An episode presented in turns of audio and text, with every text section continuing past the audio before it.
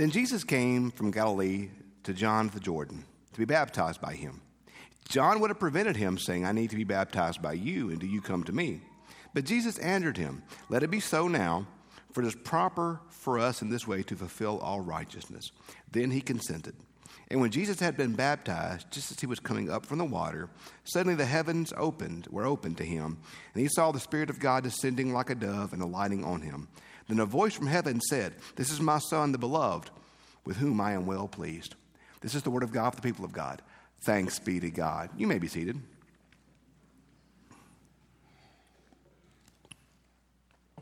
There's a TV show you're probably familiar with. It's been around for a few years. I'm not exactly um, how, how, sure how long it's been around, but um, it's a show called Undercover Boss.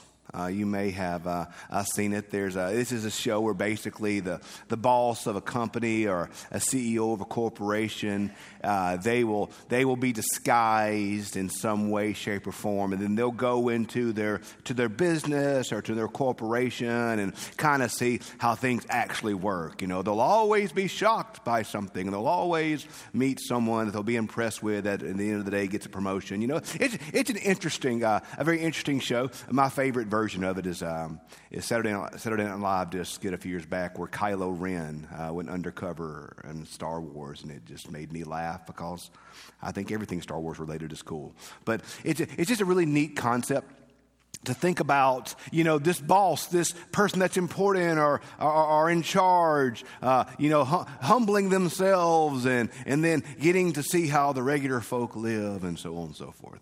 I don't know why, because my brain works weird. That was the, the, the concept I kept thinking about when I read um, this text.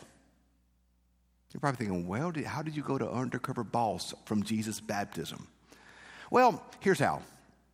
As I said earlier, an undercover boss, there's always the boss who, who, who puts on the disguise or the long hair or the whatever. And then they go and they do the ordinary stuff everybody else is doing. And then there's always the big reveal. Bob, who you think is just this person, is actually CEO of the coal company. Wow. Okay. Jesus Christ, the very Son of God, eternal begotten, not made the very nature of the Father. We already confessed that this morning in our creed. Scripture says in John that he was, he was the light, he was the Logos, the very essence and the very nature of who God is. And then Philippians says that he humbled himself to, to a servant, took even death, death upon the cross for our sins.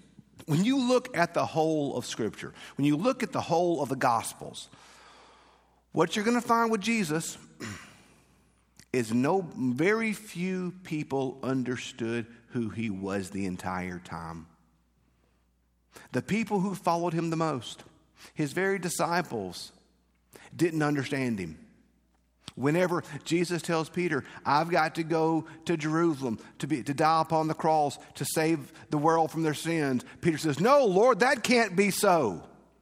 The disciples, the entire time, never truly understood who Jesus was. It wasn't until Pentecost. Remember, he says in John 14, the advocate, the Holy Spirit, will come and remind you of all that I have taught you. It is almost like at Pentecost when the Spirit descended and the light went off, and they went, Oh, oh, oh, oh, oh, now we get now we get it. Now we understand what he was saying. Now it makes sense. And these individuals who were cowards before, like Peter, who denied his name three times, stood up in the temple and preached. And when he was told by the religious leaders, hey, you better not preach anymore, Peter says, I'm going to do what I want to. Paraphrasing. I don't know if that's what he actually said. I'm going to do what I want to. That's what he said if he was from Boca Chica. But, you know, he, he said, I'm going to preach. And he did. So, the, but here's the thing there's only, in my opinion, twice in, in the gospel accounts before the resurrection where Jesus is truly seen in his glory. Once is the transfiguration, when he goes up on the mount and he is transfigured into his glorious state, and they see and behold Jesus in all of his glory. And the other to me is his baptism. Because in his baptism, in his baptism, when he comes out of the water, says the, the, the, the sky opens and the Spirit descends like a dove. And the Father says, This is my Son, the beloved, with whom I'm well pleased. And we see in that moment, and we see in this moment, not, not Jesus humbly, not Jesus servant. We see Jesus in all of his glory, the very Son of God, eternally begotten, not made, of one with the Father the second person of the Trinity, the very Savior of humanity, the Lamb who comes to take away the sins of the world. In this moment of baptism, we see Jesus for who he is glorious and mighty and powerful and the king, the one whom the very father of all creation says, This is my son with whom I am well pleased. If you were witnessing this, there could be no doubt about who Jesus was. We see him as he is here in his baptism. So here's the deal. That's got to mean baptism must mean something. I do this class that talks about um, what Methodists believe, and I one of my first weeks in this class is to actually lay out what all Christians believe. What are the things that all of us as Christians believe? Uh, and I say that all Christians believe in Scripture. All, all Christians believe in the creeds, and all Christians believe in the sacraments. Now, there's debate among all Christian groups well, how exactly do we interpret the Bible? Uh, but you, as a friend of mine used to always say, you know, Andy, every church says they're founded upon the Bible. Yeah, we all disagree with each other. He said, I would like to see the church that says we're founded on a mixture of the Bible and Fleetwood Mac lyrics. No. You know, there's always conversation about how the Bible's interpreted. That's okay, but all Christians believe Scripture matters. All, Christ, all Christians believe the creeds matter. Now, not every church will say the creeds in worship. But the essence of the creeds, what we said this morning the Apostles' Creed, what we recited, every Christian believes that. That's core Christian doctrine. And every church, every Christian is going to believe in the sacraments. Now, some we may quibble with how many they are, and, and, and some will call them ordinances, and some will call them sacraments. But the reality is, every Christian is going to believe that baptism matters. There may be a conversation about when it's done, or who should receive it, or how it's done. Sure, those are conversations the church always has.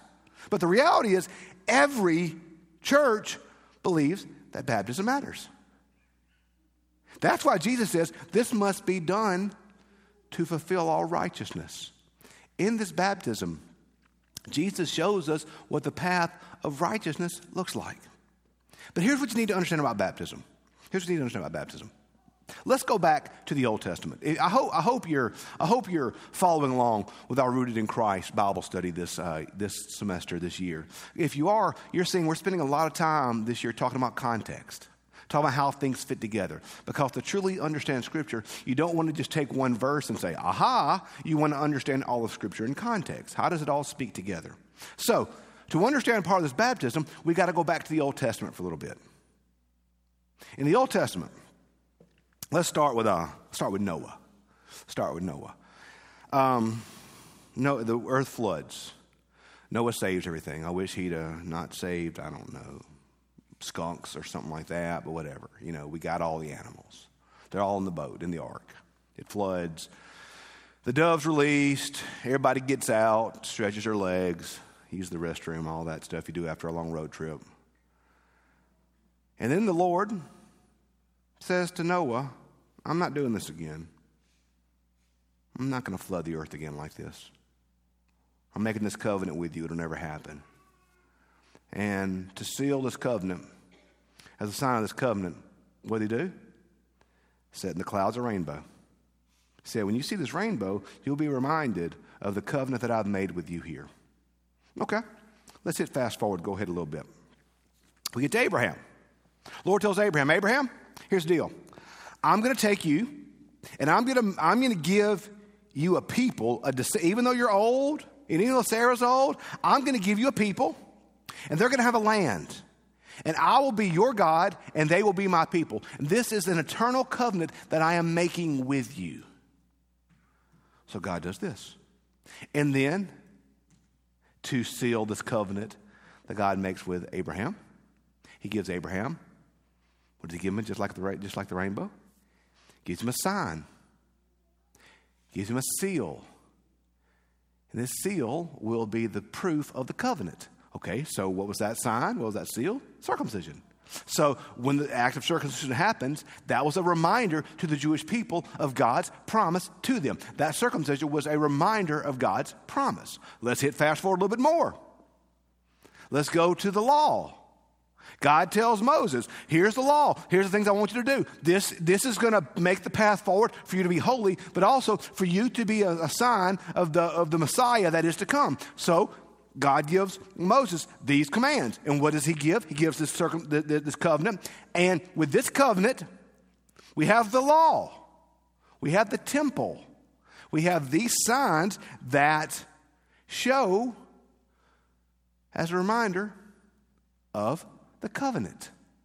The covenant that God made with the people to Abraham, to Noah, to Moses. A covenant is a relational agreement where God says, I'm going to do this, and I'm going to do this, and this right here will be the sign, the proof, the marker of this promise I have made to you. Well, we as Christians, we now live under what is often called the new covenant. You've probably seen a thousand churches in your life that are called New Covenant, whatever the new covenant. We see it in Jeremiah begin to emerge. I will make my people a new covenant. And this new covenant is where God writes his law upon our heart. This new covenant is of grace. We are not saved by works, we are saved by grace through faith, lest no man can boast. Understand, friends, your actions do not save you. You can be the best person in creation. You can brush your teeth twice a day, floss, go to your healthy meat check at the doctor, tithe, serve on SPRC, whatever. Whatever makes you a good person, you can do that. But if you don't have Jesus in your life, you're missing the point. Your faith is not about you being a good person. Your faith is about you loving Jesus with all that you are. And then when you love Jesus, He takes care of the good and the bad. God says you are saved by grace through faith, lest no one can boast. Our faith is not a faith of actions, our faith is a faith of the heart. And then the heart changes the actions. This new covenant of grace. And so, as Christians, what is the sign of this new covenant of grace? Baptism. What did, God, what did Jesus say in Matthew chapter 8? Go forth, making disciples teaching them all to obey all I've commanded you, and baptize them in the name of the Father and of the Son and the Holy Spirit.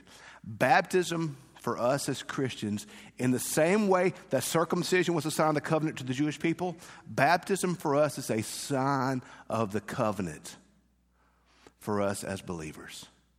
This covenant of grace. That's why when somebody says, Hey, Andy, we want to join the church, the first question I ask them is this is, Well, have you been baptized? You've been baptized, awesome. We celebrate that. We don't, we don't need to rebaptize. We don't rebaptize because we regard, we know as, as St. Matthew's and as Wesleyans and as Methodists, we're not the only church out there. And so if you've been baptized in another church, we have no need to redo that because we're not the only one. We're not the only church in creation. We're part of God's great body. And so if you've been impacted by God and another community of faith, we celebrate that. We, we rejoice in that. You've been marked by that grace at that moment. Baptism is about God marking you with His grace. God saying, You are one for whom I have died. You are one for whom I desire to save. Your baptism might be the most important gift outside of your salvation that God's ever given you. Because your baptism is about God marking you as His own. By the way, that's one of the many reasons that we as Methodists and we as Wesleyans do infant baptism. Because let's go back to circumcision. Circumcision. Who was circumcised in the Jewish tradition? Males, specifically male children on the on the eighth day. So, male children were circumcised. Why were they circumcised?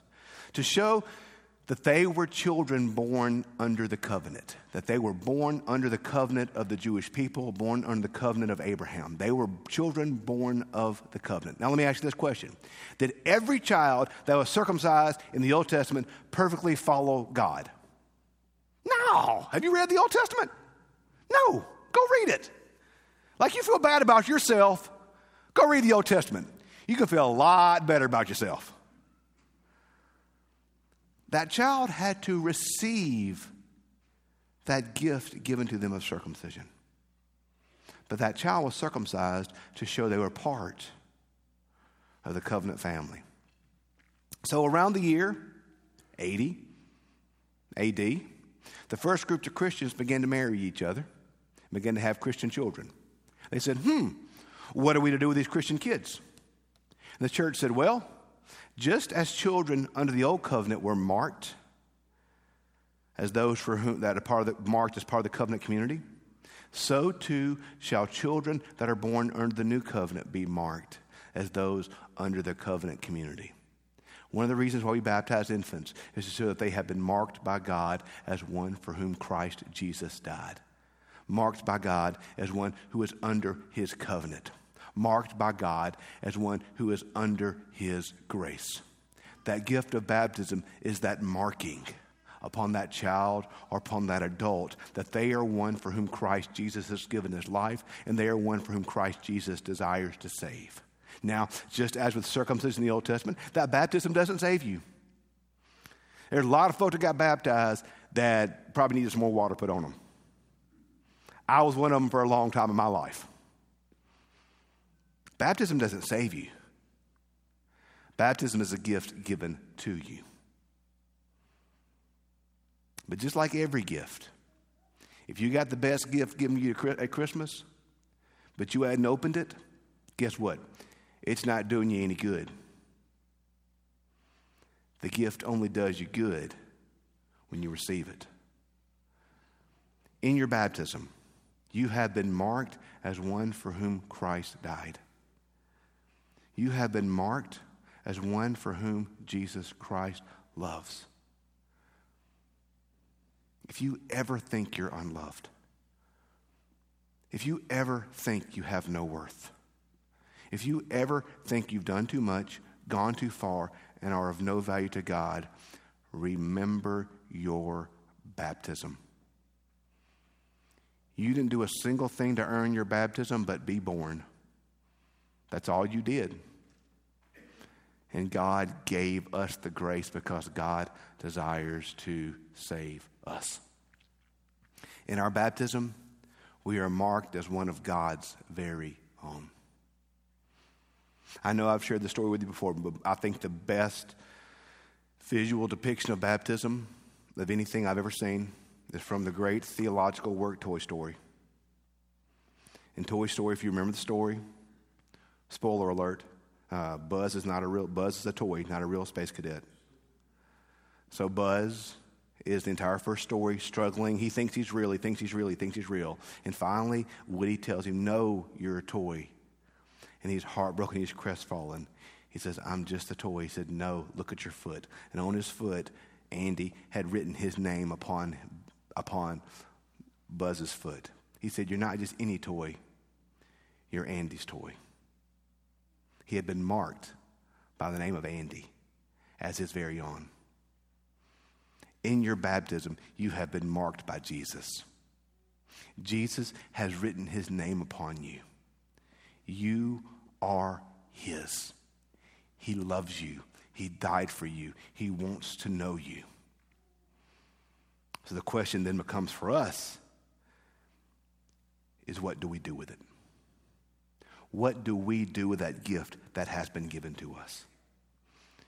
You have been marked as his very own may we receive, may we live into, and may that gift be the defining mark upon our lives. Let us pray.